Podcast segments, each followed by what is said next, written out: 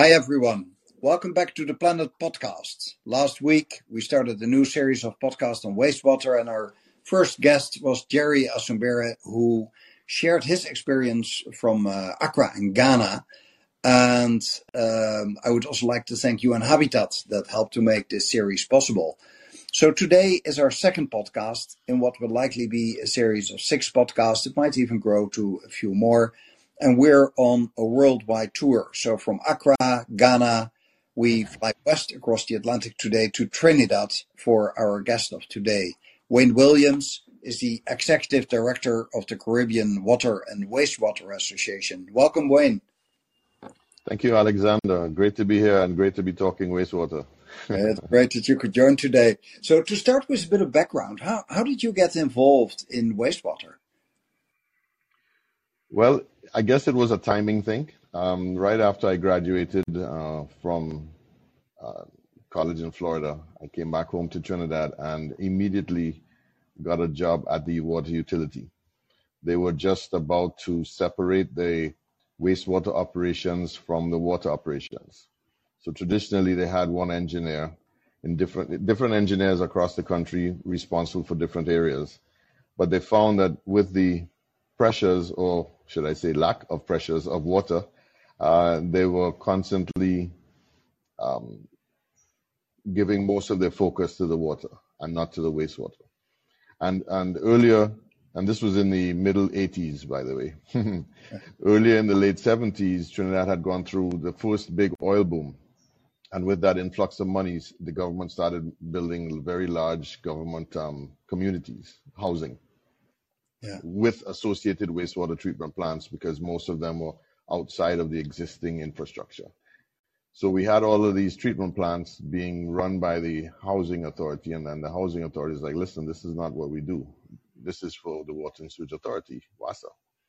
And so realizing that, they said, you know what, we need to ramp up our operations. And so I became the first wastewater engineer north, I guess they call me. And there was another young lady, same thing, recent graduate as well, she and she got the South, and so did that for about five five years um, before I moved on to something else. But yeah, it was wastewater, and I, and I grew to love it in a big way. I'm an environmental engineer, um, so trained in different things, but I grew to understand and love wastewater. Uh, perfect. So, in a way, you could say that you were kind of ahead of your time in Trinidad, since in in the worldwide water community, I always noticed that there's a lot of attention for for wash or the water and sanitation and hygiene and maybe there's attention for the big waterworks when people see you know flooding and those kind of things.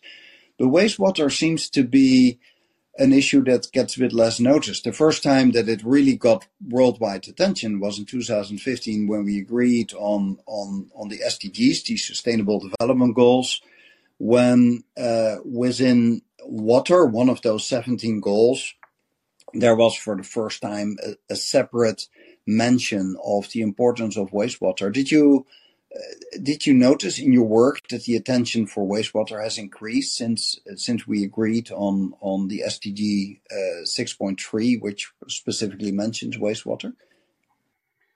Well, to some degree, to some degree, I would have liked much more, but um, as I said, usually, and, and you know, throughout the Caribbean, because CWWA is regional, a regional NGO. Um, throughout the Caribbean, it's still a, there's still a huge emphasis on water because you know not everywhere has water 24/7, and so you know if you're governing the country and your people are are, are fussing about water, you you you pay you still pay that attention. But the the challenge is now that wastewater is is becoming more popular in terms of having to deal with it. Uh, with with the worldwide increase and interest, uh, we have international bodies, uh, some regional bodies coming in and asking those hard questions. And um, so that's why there are a lot of studies being taken. You know, a lot of studies have taken place. Still, a lot of just study, study, study. But at least the data is there, and um, you know, some folks are starting to come up with potential solutions. Uh, but it's still lagging. um, wastewater tends to be out of sight, out of mind sometimes. Uh, so, yeah. yeah. And you you mentioned data. Normally, when you want a change, when you when you want more attention for something, when you want to uh, to improve it in quality, or when you want to expand it and scale it up in in uh, in, in quantity, um, it it often starts with data. Is that do we have enough data to know where the problems are? Do we have enough data to be able to measure progress? Um, there's enough data to know that there's a problem. Um, there's enough data uh, to know that some of the low-hanging fruit um, problems can be solved. Um, there is there's a need for more data. Sorry, I don't know if you're hearing the dogs barking in the back. Ay, ay, ay. Um, it's working from home. Yeah, yeah. So the um, there's enough data to get us going. There's enough data to get funding. Uh, there's enough data to to to to fund even greater studies with more with more um, to get more detail and to and to and to propose more detailed solutions. But wastewater is one of those things that if it's not acting right, you know immediately, and if the treatment plants are not treating well, you know immediately. Um, so, as to what percentage here and what percentage there, yeah, those are good to know. Yeah. But you, you know, you could just go drive up to a treatment plant and know right away that if it's functioning or not functioning. Yeah. So um, there, there really is no excuse. Yeah, yeah, I can I can see that. So if you if you look at um, at at the Caribbean, because you are now the executive director of the Caribbean Water and Wastewater Association, so uh, that's that's why I was so happy that uh, UN Habitat proposed to in, invite you here because you have this this wider view of the of the Caribbean. Uh, what would you say are the biggest challenges on wastewater in the Caribbean? Underfunding, underfunding. Uh, Money, it's a it's a, combi- it's a combination. Of, yes, it, it always right. Um, it's a combination of two things actually. Um, the, the the the countries, the island nations, well, not all islands, because Guyana and Suriname are uh, mainland and Belize. So the, the countries of the Caribbean, if you have wastewater treatment plants, um, you usually are underfunded. The tariffs are too low.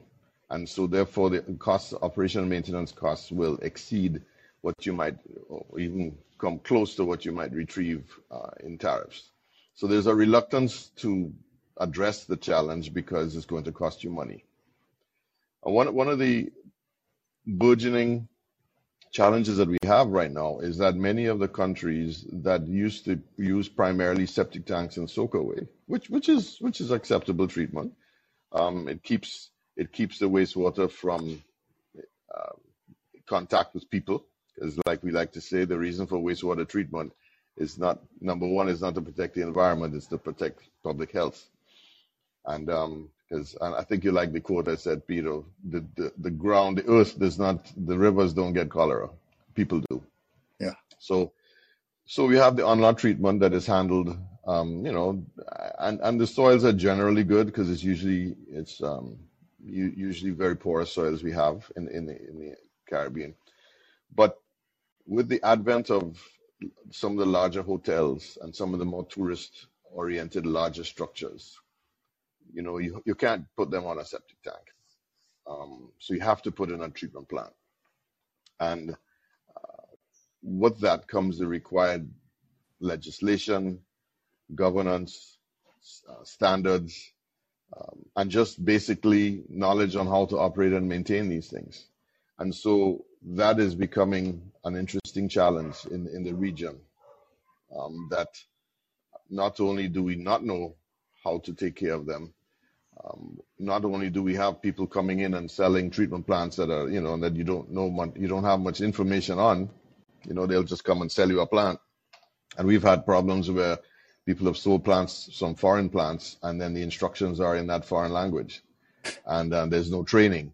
And so it, it's we, have had the gamut of challenges, um, but but under financing. You see, if it was if it was financially viable, more people would get into it as a business. A lot more public-private partnerships would take place. Um, but because it's not um, profitable uh, thus far, you know, people just sort of staying away and hope it doesn't cause problems and see how long they could get away with it. Yeah. So yeah. So financing, lack of uh, lack of being an, attract, an attractive investment, uh, and yeah, you mentioned uh, training and maintenance uh, as another issue. If you look at the Caribbean compared to, let's say, last week when I was um, uh, talking to Jerry in Ghana, uh, are there are there like unique situations in the Caribbean that makes it really different from other places in the world? Well, the first one that obviously comes to mind is that we are in a hurricane belt. And so as those um, storms come off of the west coast of Africa and, and build in, in the Atlantic, and then there we are, right, right in the way, um, especially this time of year between June and December. Yeah. So we have a greater frequency of hurricanes always gets the, the, the press, but tropical storms are just as bad. In fact, this morning I was seeing on my, my phone uh, from one of the members in our association. It rained again in Dominica and there was more flooding. So it flooded last week um, from a storm that people didn't even know um, caused the problem. They were focusing on a hurricane elsewhere and a tropical storm. Something, a hurricane was passing through Belize. Um, I think it was last week. But there was some rains otherwise that caused great flooding in St. Lucia and Dominica and, yeah. and roads washed away. And, and of course, if roads wash away, many times the infrastructure that's crossing roads and bridges or alongside roads and crossing bridges gets washed away too. Yeah. So we have that as a challenge um, in that the frequency of these tropical tropical events um, are causing a hazard on, on, on our sustainability. Yeah. We have and, now, right now in Sharm el Sheikh, we just started today the, the, the second week of, of uh, COP27, the annual um, meeting of all the parties of, of the UNFCCC, the, the, the basic climate treaty of the UN. Um, and the main issue, at least in the media, several main issues, uh, but the media jumped very much on the on the loss and damage uh, debate. So uh, the increasing cost associated uh, for with climate change for countries in the south that hardly or completely, you could say, zero to the problem, but they get they get the brunt of the problem that was caused by the countries in the north, and therefore these countries say we got so much damage, you know, help us and pay up for the damage that you are causing in our country, and I can imagine that.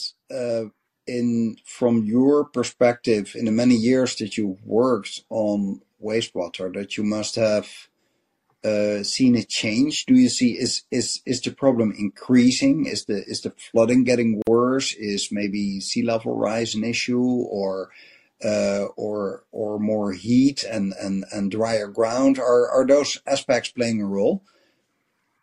Yeah, definitely. Um, our droughts are drier and our wet seasons are are wetter, but um, for the most part, the water that is the rain that is falling you know, it, it used in the beginning it used to fool some of the um, the experts, and when they look, they say, "But it's the same amount of rain every year," but it's falling in a much faster way. It's falling uh, more intense, and therefore, instead of getting soaked in the ground rain, as we as we like to call it, we're getting runoff, and so our underground aquifers are not getting the recharge that they need to get because the water is is coming so quickly that it is um, that it is is running off and, and, and, and flooding the areas. And with floods, especially if you have um, wastewater infrastructure with manholes in the road, etc., um, you you end up having the the, the, the, the manholes underwater.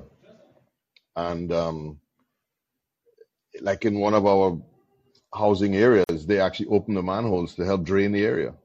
So they'll they'll open the manholes to drain the area they open the manholes to drain the area. And um, of course, all the plastics and the floatables and the ground and the rocks and everything um, gets into the infrastructure. And then either it chokes it up or it ends up being at the treatment plant. And that, that's a problem as well. So you, you have treatment plants that are overloaded because of the increased inf- inflow and infiltration. And therefore, some treatment plants basically have to um, just bypass the waste, the, the incoming wastewater, so that um, you don't uh, ruin the plant, the operations of the plant, and the, and the symbiotic relationship in the tanks.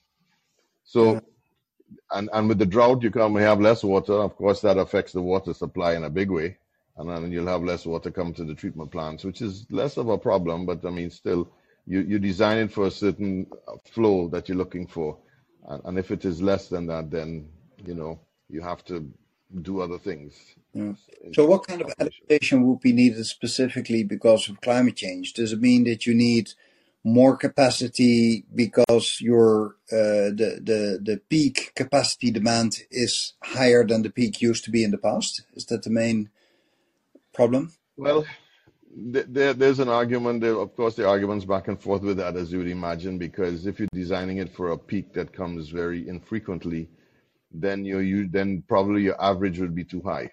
And if your average is too high, then you know you will have trouble. Maybe in not to get too technical, but maybe in your clarifiers, the detention time may take too long, um, and therefore you'll have different problems.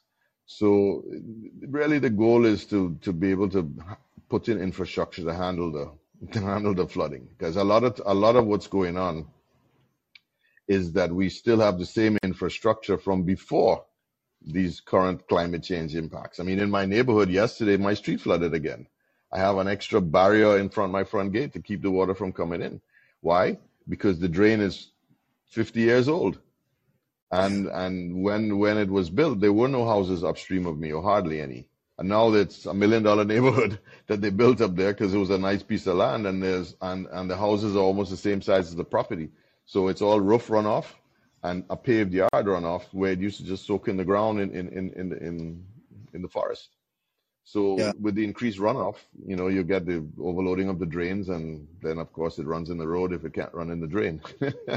yeah. So, you know, you have to the, the, the countries, the nations. Um, that's part of what they're talking about with needing money. You need funds to do things that you didn't think you would have had to have done. Um, I, I see some some paved rivers we have in Trinidad when we when we um uh, change the direction of some of the flows just for development and they're huge. They're huge paved pavings, and on a normal day, there may be two feet wide of water running in it, just two feet wide. But the drain is like 15 feet wide and about 20 foot deep. Yeah. And when it rains, one of those heavy rains, it's running full. It's running yeah. full from from yeah. from a fraction less than I would say less than five percent of, of what it's built for. And then it, you know, so I'm happy they they built it that big long ago. Yeah. Uh, but you know. So we climate change is real. Climate change yeah. is real, and and um, we, we we do need the help because uh, it doesn't seem to be slowing down. In fact, some years we uh, record-breaking years, um, hundred-year records, five hundred-year records. So. Yeah, yeah, it's a it's a trend we we see all, all over the world, of course, and it's it's uh, yeah, yeah. I think it's scary how fast it goes, especially the last five years or so. It's it's just it's yeah, yeah. so visible, uh, even even in in you know in Europe, which which for a long yeah. time did much of it. We seem yeah, to go twice. I was looking at that, yeah. World average, and I just see it in my country too. Um, so on the on the the SDG, the Sustainable Development Goal uh, number six that uh, that that I mentioned already on mm-hmm. water, mm-hmm. there uh, the one specifically on wastewater that indicator says talks about the, the proportion of the both the domestic and the industrial wastewater flows that are that are safely treated.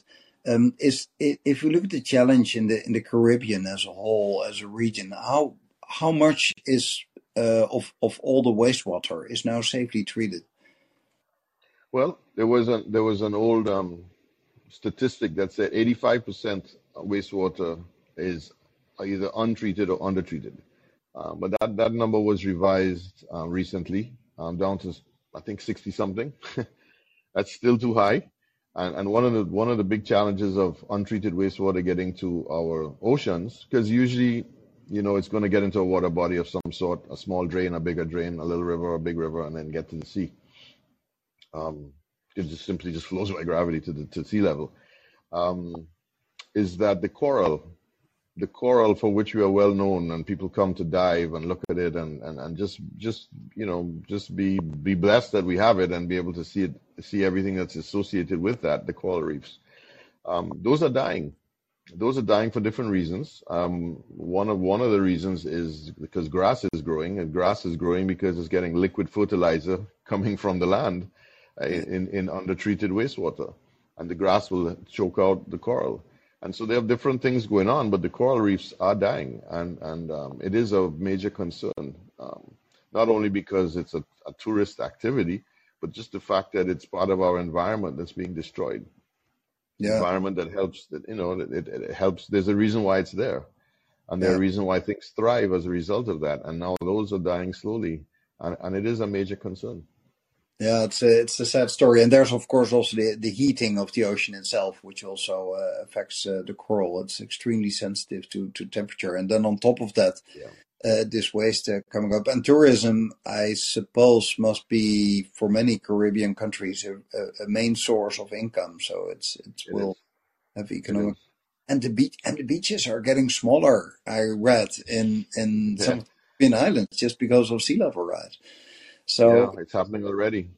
Yeah, it's a lot of things, uh, a lot of things to deal with at the same moment. So on um, on wastewater treatment, you, you come with all kinds of good arguments why we should scale up uh, wastewater treatment. You already said that uh, uh, finance is a key problem. Of course, it's not an, an attractive investment, um, but uh, yeah, still it's needed. So how are uh, the different uh, governments and, and utilities and investors in the in the Caribbean region? How are they how are they dealing with this? How can you scale something up that's not very popular to to scale up? Yeah, part of the challenge is that many of the governments, not all, but many of the governments have politicized water. You know, if vote for me and I'll get you water. So now that they want, if they need to, raise the water rates, the tariffs, um, the people get angry with the government. Yeah. Now, if it was done properly, like um, the electrical um, sector, uh, when the electrical company wants to raise it, their rates, people are angry with the electric company. But because of, of the situation where water has been so politicized, um, you know, governments' hands are almost tied. You know, if you, you know, um, and so many of the governments, yeah, it's been over 10 years, some over 20 years since they raised their rates. And, and the wastewater rate, for the most part, if they have one at all, because like I mentioned, most of the many of the countries have just had on-lot sewage treatment plants, so they didn't need a, a, government standard. You just put in a treatment plant and and put in your own septic tank, and that's what you have until you know until forever. and now that they have these package plants that are being put into housing developments and, and as I say, hospitals and stadium and all those things, you, you now have you now have an opportunity to collect um, some tariffs from some folks but they're not put in place or they're too low. You know, like for example, Trinidad, our wastewater rate is about half of our low water rate, which hasn't been raised in about 20 years. And and in many countries, especially Europe, you know, the wastewater rate is a multiple of the water rate, twice, three, four. I've heard it five times because of you know economies of scale. And so when you have a, a rate like that, nobody wants to touch it because it's losing. Even the government doesn't want to touch it because it's it's losing. It's it's a losing proposition. Yeah. So that has to be addressed. Um, you know, well, that has to be addressed. And one of the other things that was happening, like for example, in Trinidad, because of our, our oil booms every now and then, you know, there's a lot of development that takes place. And so we have arguably over 150 developments over time that have treatment plants, and, and almost none of them are functioning properly. Because one, the developer, when he's finished, is like, listen, I'm finished. I sold my last house um, I'm not in the wastewater business. I'm out of here. So then the government is like, well, we didn't tell you build that. And he's like, well, you're supposed to take it over. Well, we didn't tell you, you know, and blah, blah, blah, blah, blah. And so in the meantime, wastewater just runs into the environment. Yeah. And, and so what, what the government is starting to do here is starting to integrate, build a, build a larger regional plant, you know, which, you know, get some foreign loans, which has been happening, which is good.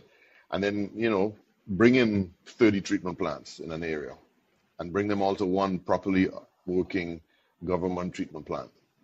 So the integration effort is one of the ways of, of certainly um, overcoming these multiple faceted, deregularized, un, un, unmaintained um, treatment plants. So it's a good start and has to continue. And as I said, we've built, I think, two big ones in Trinidad recently, and, and uh, it's been very effective uh, because they now we allow we, we can now abandon well not abandon but decommission some old treatment plants and remove them and, and connect to the large infrastructure which is which is good. Which is good. Yeah. so you, planning is required. You need to plan. Um, you know guyana is coming into an oil boom right now you know and and we don't want them to make the same mistake where you just build everywhere without without a plan. So i know that they're they have an eye on trinidad. Um, from when from since the 70s we we got our first oil and just to make sure they're not making they don't make the same mistakes.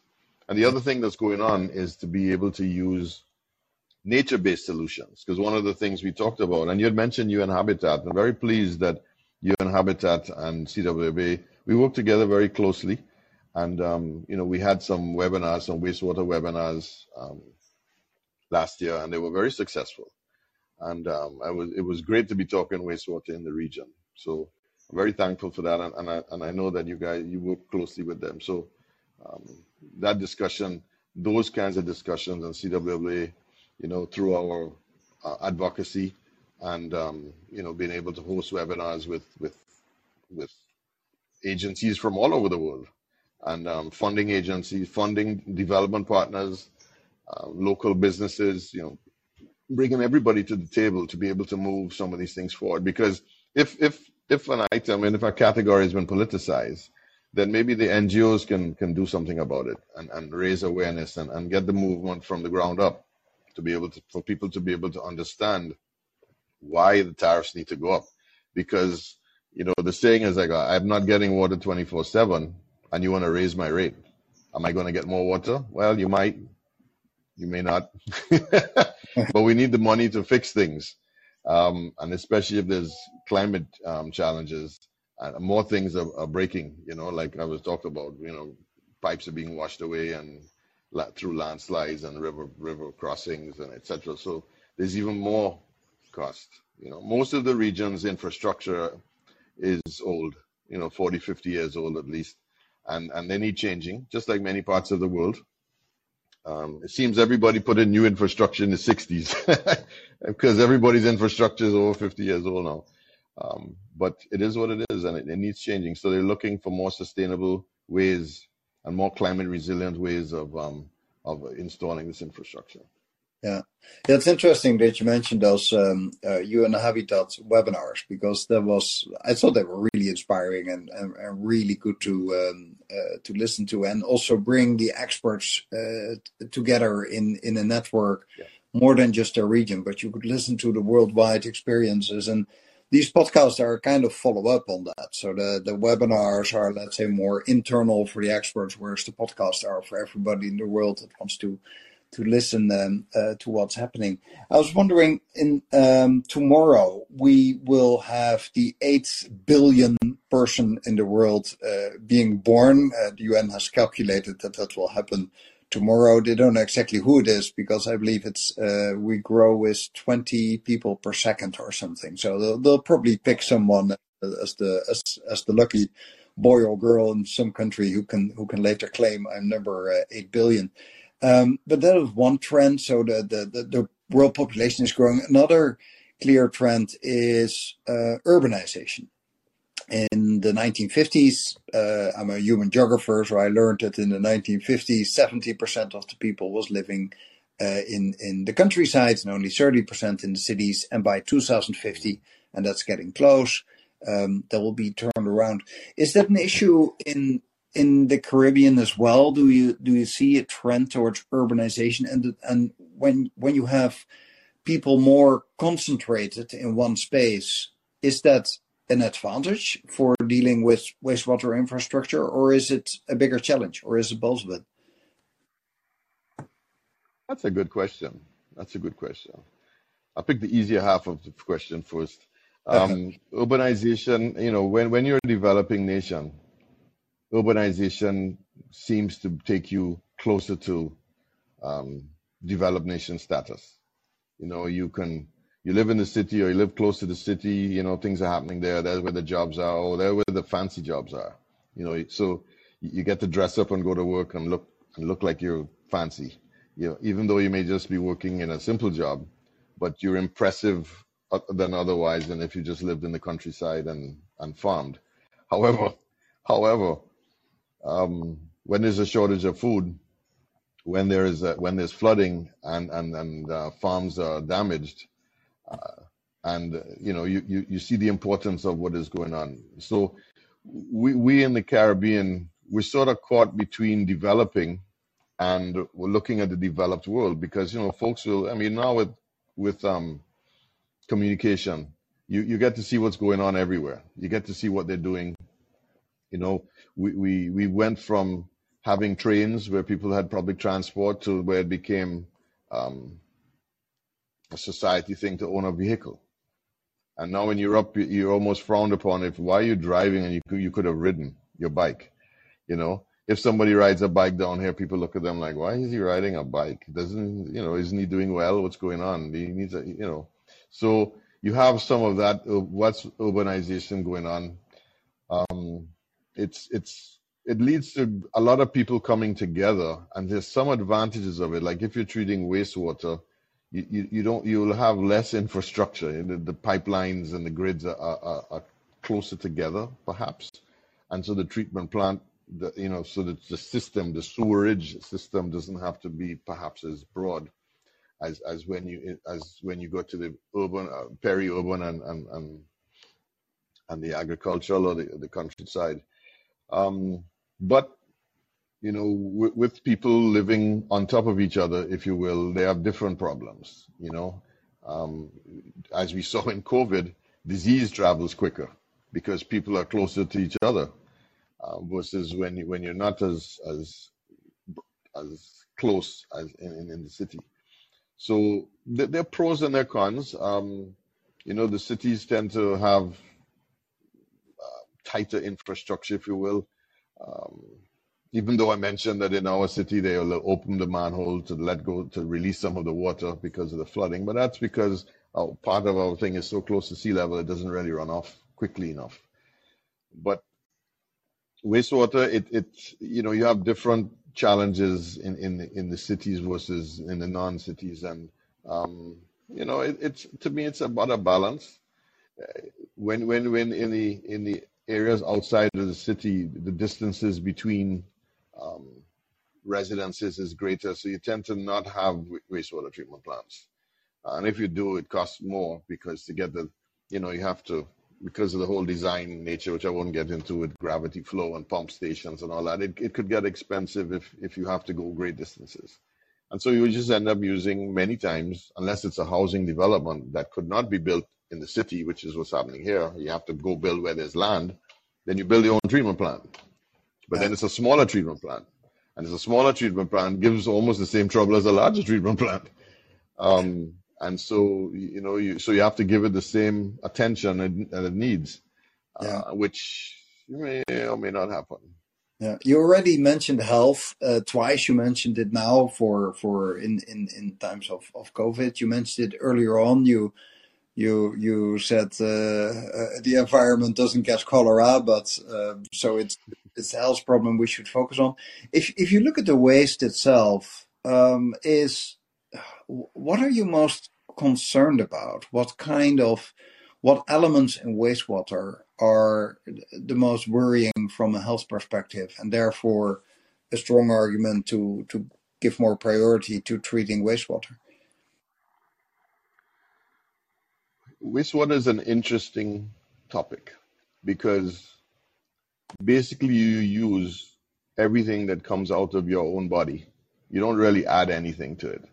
So whatever it is you deposited in your toilet fixture is what is used as the treatment process.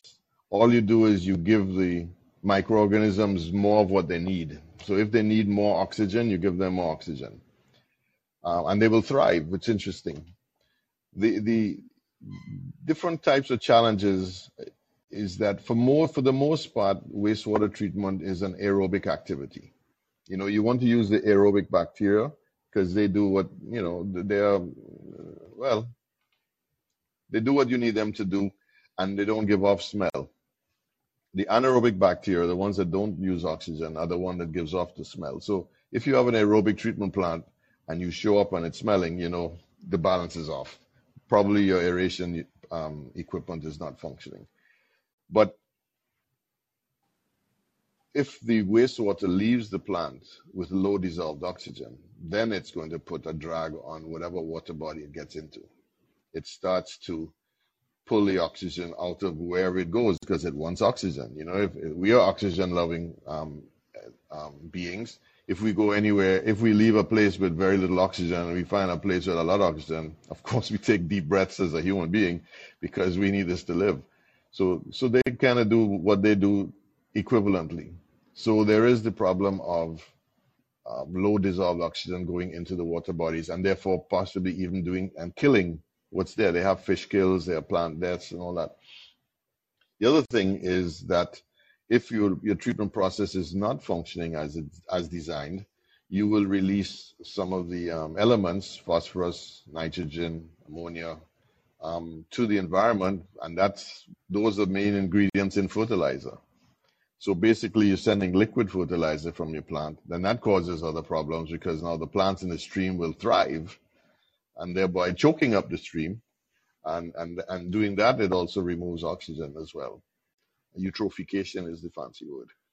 Um, the other thing is that if your disinfection process is not functioning properly, then the microorganisms that actually came out of your body, when they go in your body through your mouth or your nose, that's when they cause real problems. So it's okay coming out the other end, but it's not good going in the other the first end. Um, yeah.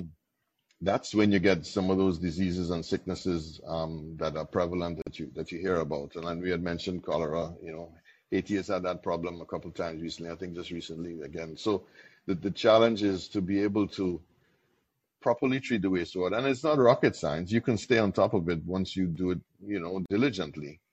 But um, if you don't, then you then you then you give rise. So yes, the people will have health problems, and yes, the environment will struggle because you know with the low dissolved oxygen perhaps and or the high um, elemental uh, discharges causing um, plants to grow and, and, overgrow and choke out other things.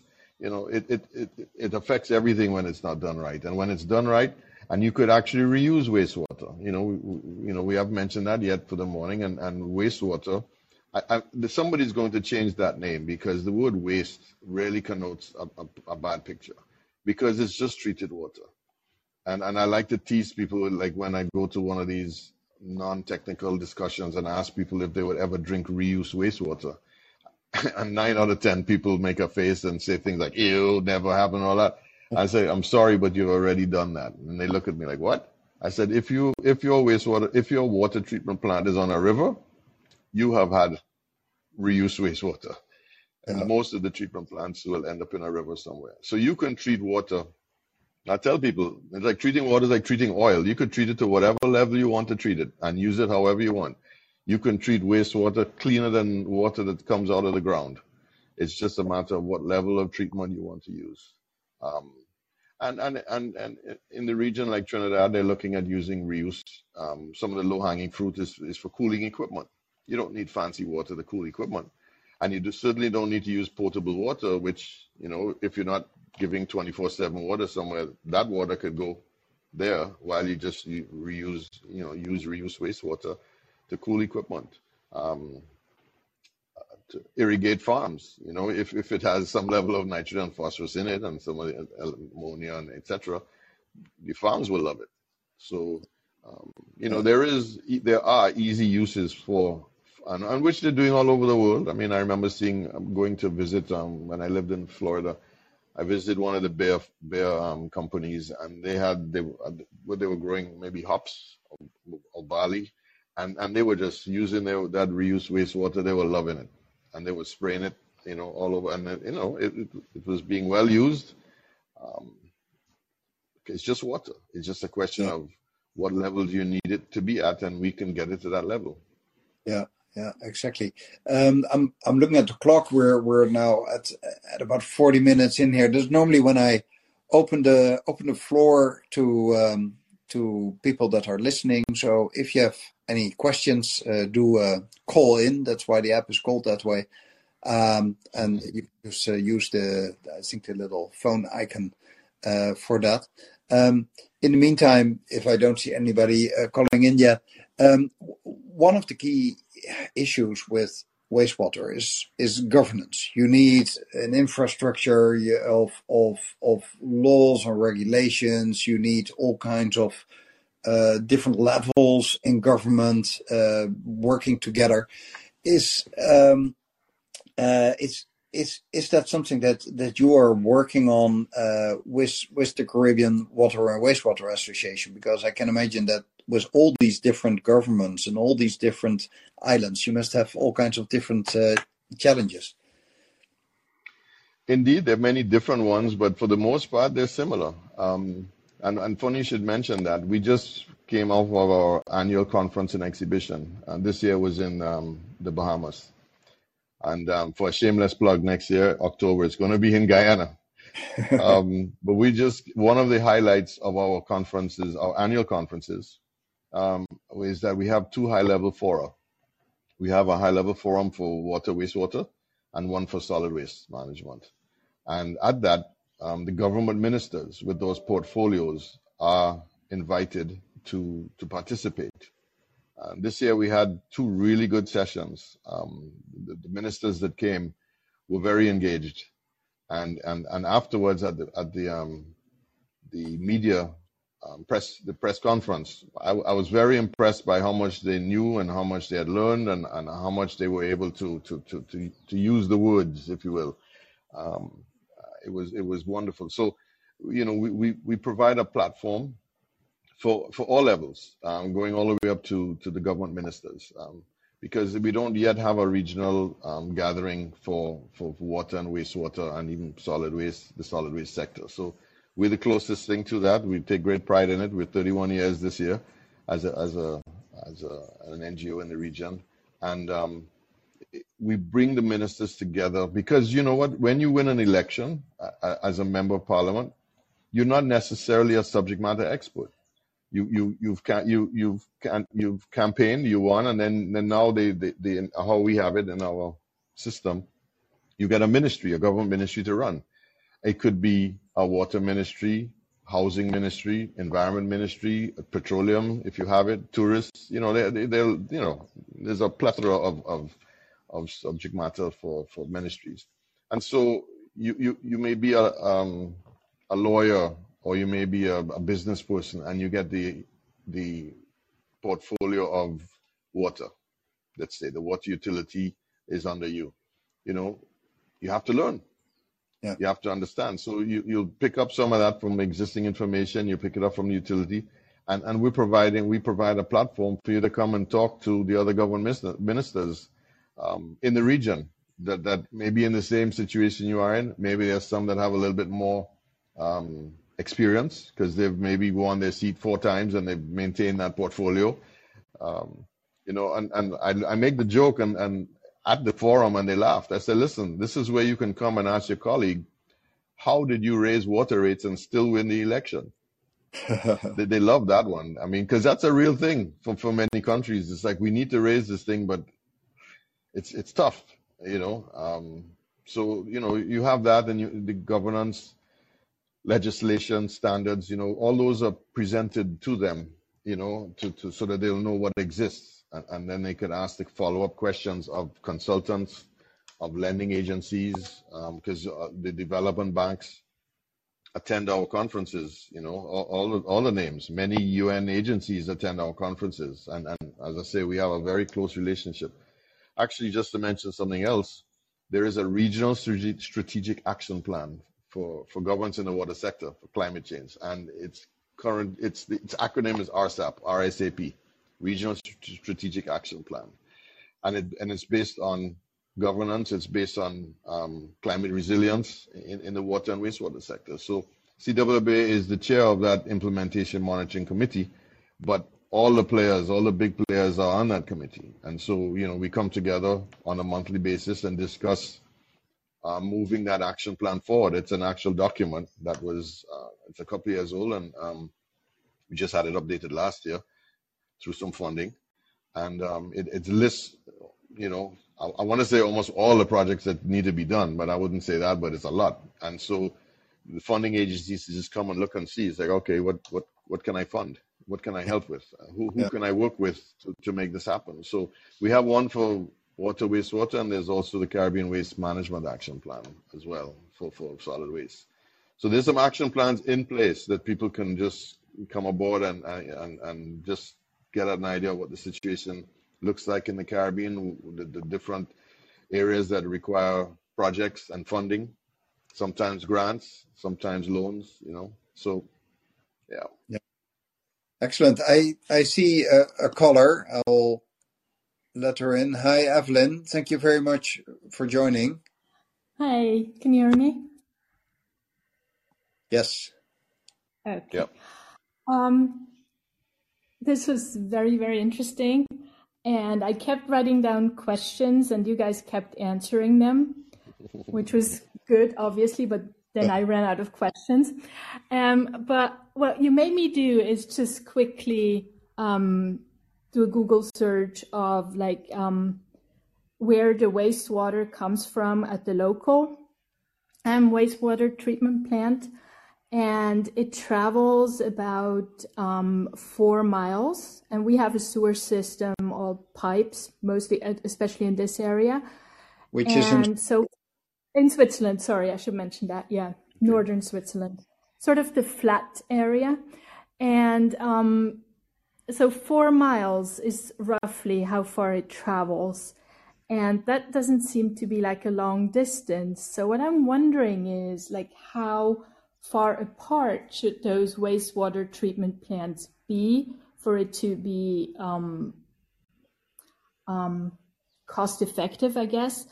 And does do the septic tanks that you mentioned does that change that? Can they be further apart? Can you have like bigger ones and then just transport the wastewater there by I don't even know how.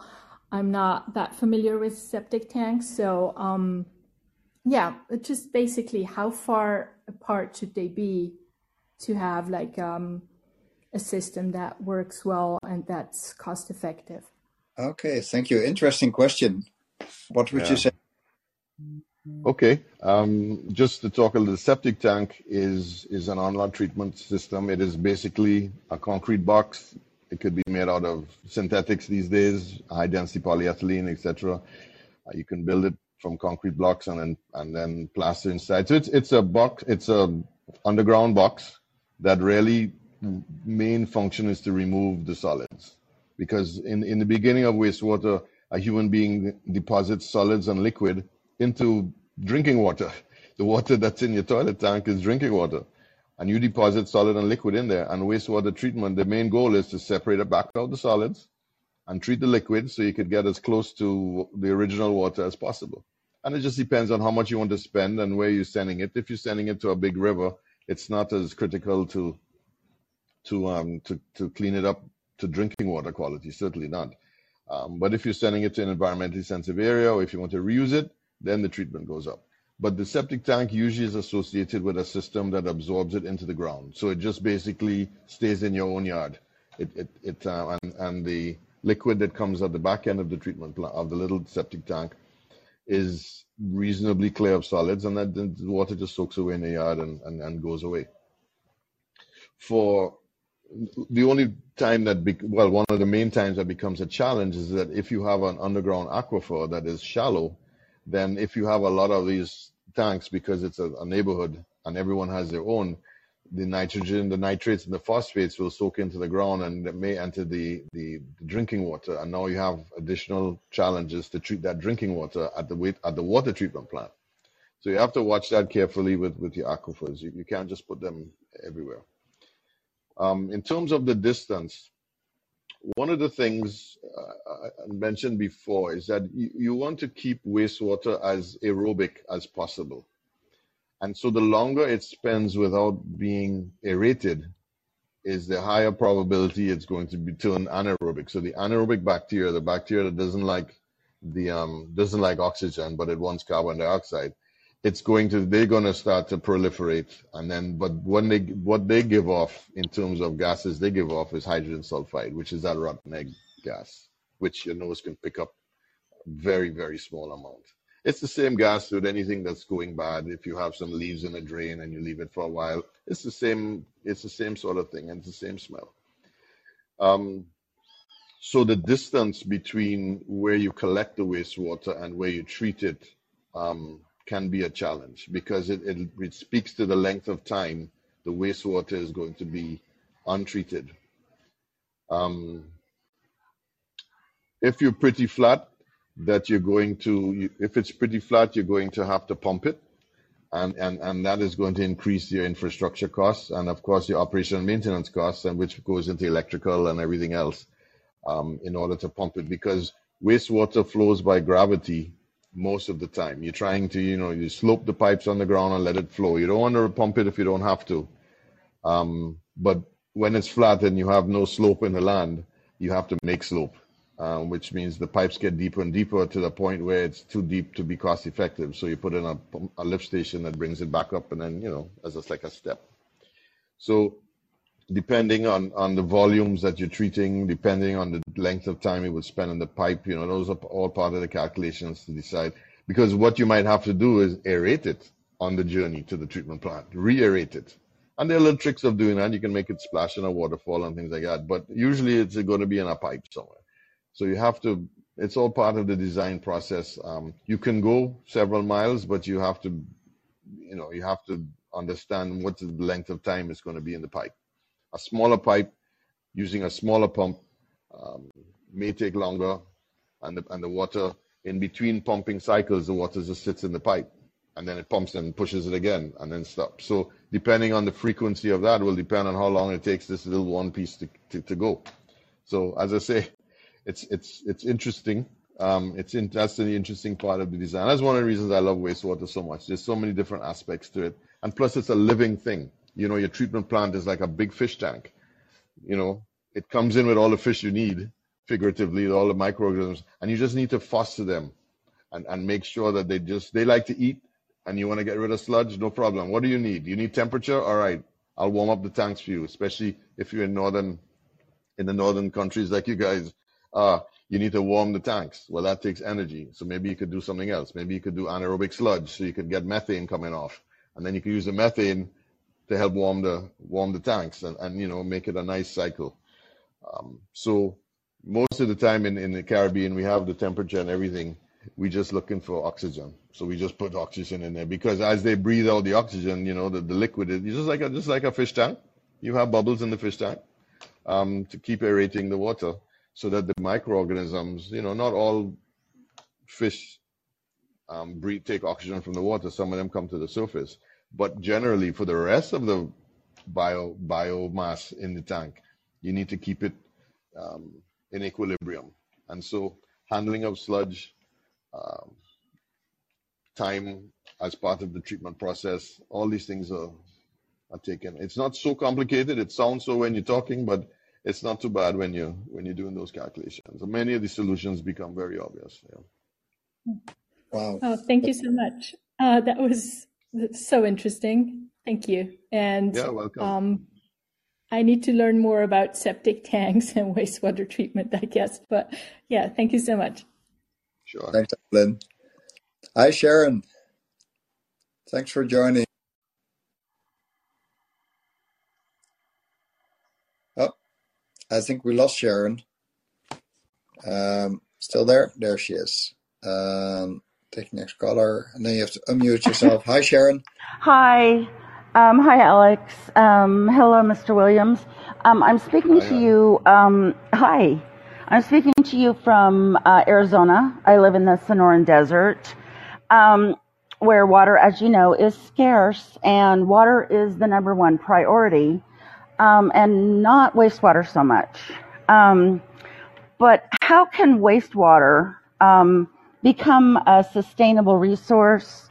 Uh, you were talking about nature resources, green resources in a drought stricken area or even overall. And what has to change uh, to make that happen? Well, first of all, if you're in a drought stricken area, then every single drop of water, regardless of what it is, is valuable. Um, and what usually helps make it change is legislature. Um, just like with many other environmental um, what we do uh, activities of any sort. I mean, when back in the day when I was in college, they told me that environmental engineering was the engineering of the 90s. Well, it really wasn't. And what I realized afterwards, it's environmental concerns only take place mostly either uh, when there's legislature. You know, if I have to meet this, then I'm going to have to meet it. But if you don't have legislature to make me meet the standard, then we'll just pretend I don't have to. But in a place like Arizona, you guys shouldn't throw away any water because wastewater, as I said, listen, when when you see the back end of a water treat of a wastewater treatment plant, and you see that water coming out crystal clear, you'll be shocked. Most of the time, you know, I love doing these um, plant tours when people, when you know, at the beginning you see it all looks brown, like like cocoa with milk in it. You know, I like to say that it upsets people. Um, and they, and I talk about, you know, we could reuse this wastewater, and they're like, oh, and then we go to the back of the plant, and the water that's coming out is, is, it looks like drinking water. I mean, it's full of bacteria, but I mean, it looks like drinking water. And I say, you see, look at the water. And I remember doing a a, a, a, a tour once, and, and the lady looked at me and said, "Wow, what a waste!" It's like exactly, exactly.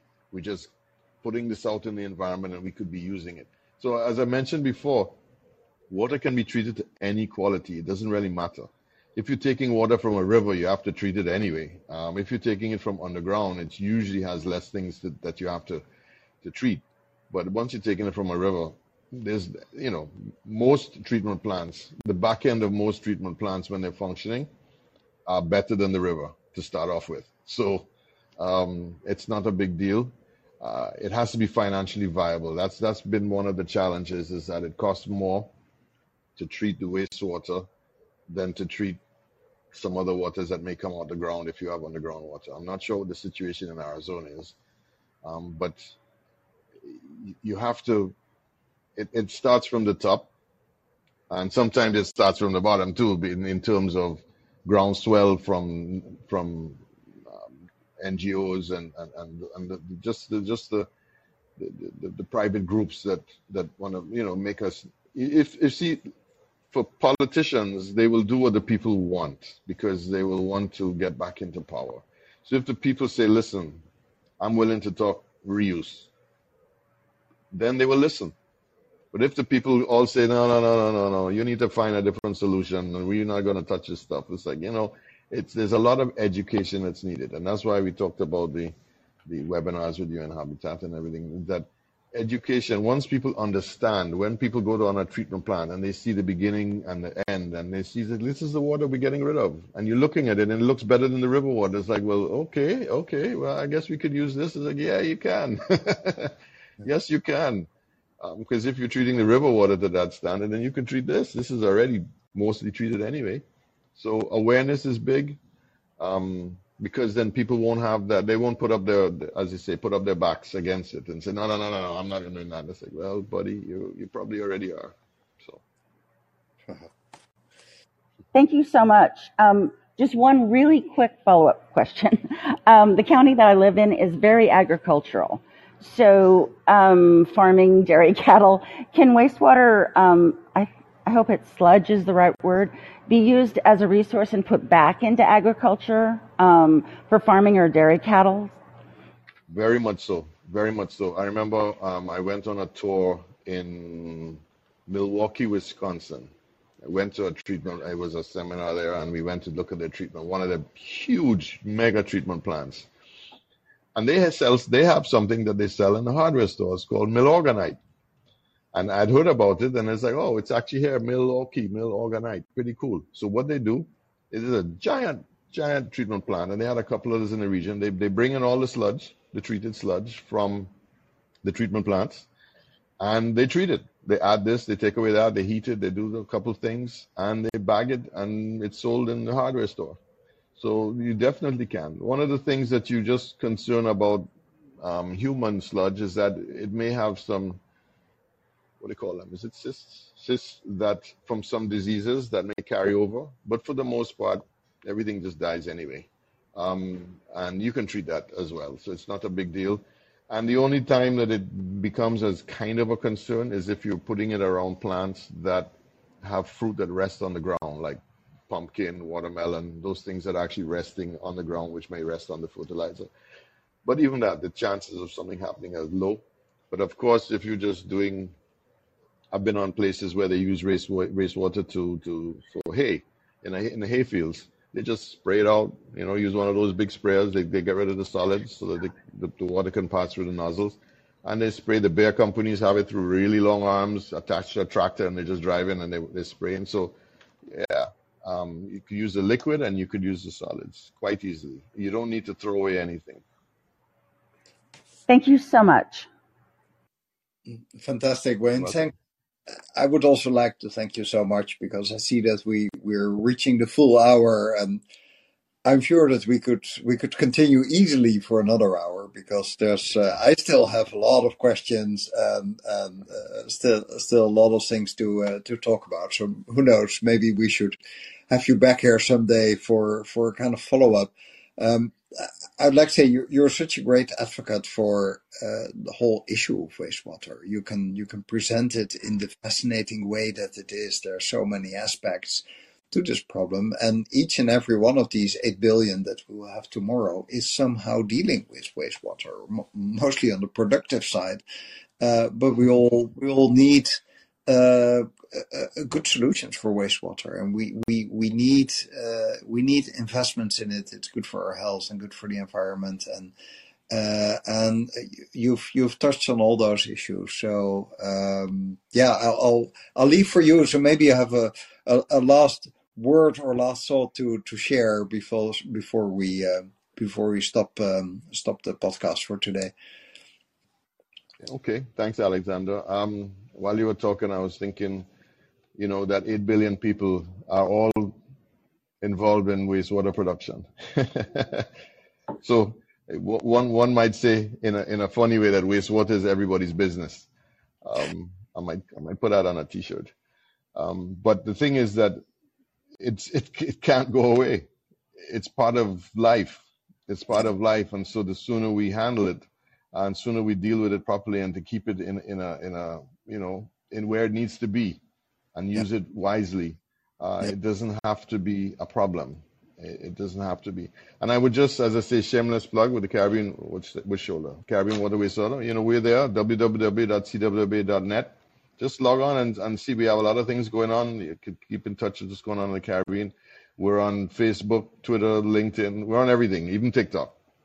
Yeah. So uh, you can you can find us CWA underscore Caribbean is one of the one of our addresses. But once you Google us, you'll find us. Um, yeah, and it'd yeah. be great. It, we have a lot of international partners. We have a lot of international friends, regional uh, folks. As I said, when we just had the conference recently, we had folks coming in from Europe, um, uh, from everywhere, from everywhere. So, um, and now we're gonna.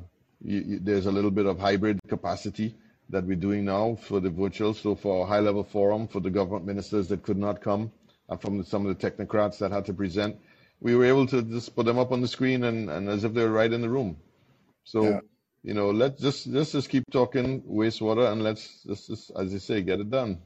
yeah, excellent. Yes, it's. I, I saw your uh, your website, which is beautifully designed, very active, and full of uh, uh, full of good information. Um, I don't see the address on top of my head, but if anybody who Googles for Caribbean Water and Wastewater Association, you will find it. I think on Twitter your handle is at uh, CWWA underscore Caribbean. Is that it? Or Caribbean, yeah.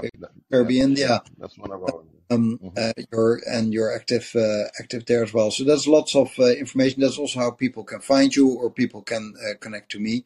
Um, thank you so much for uh, this series. We will continue.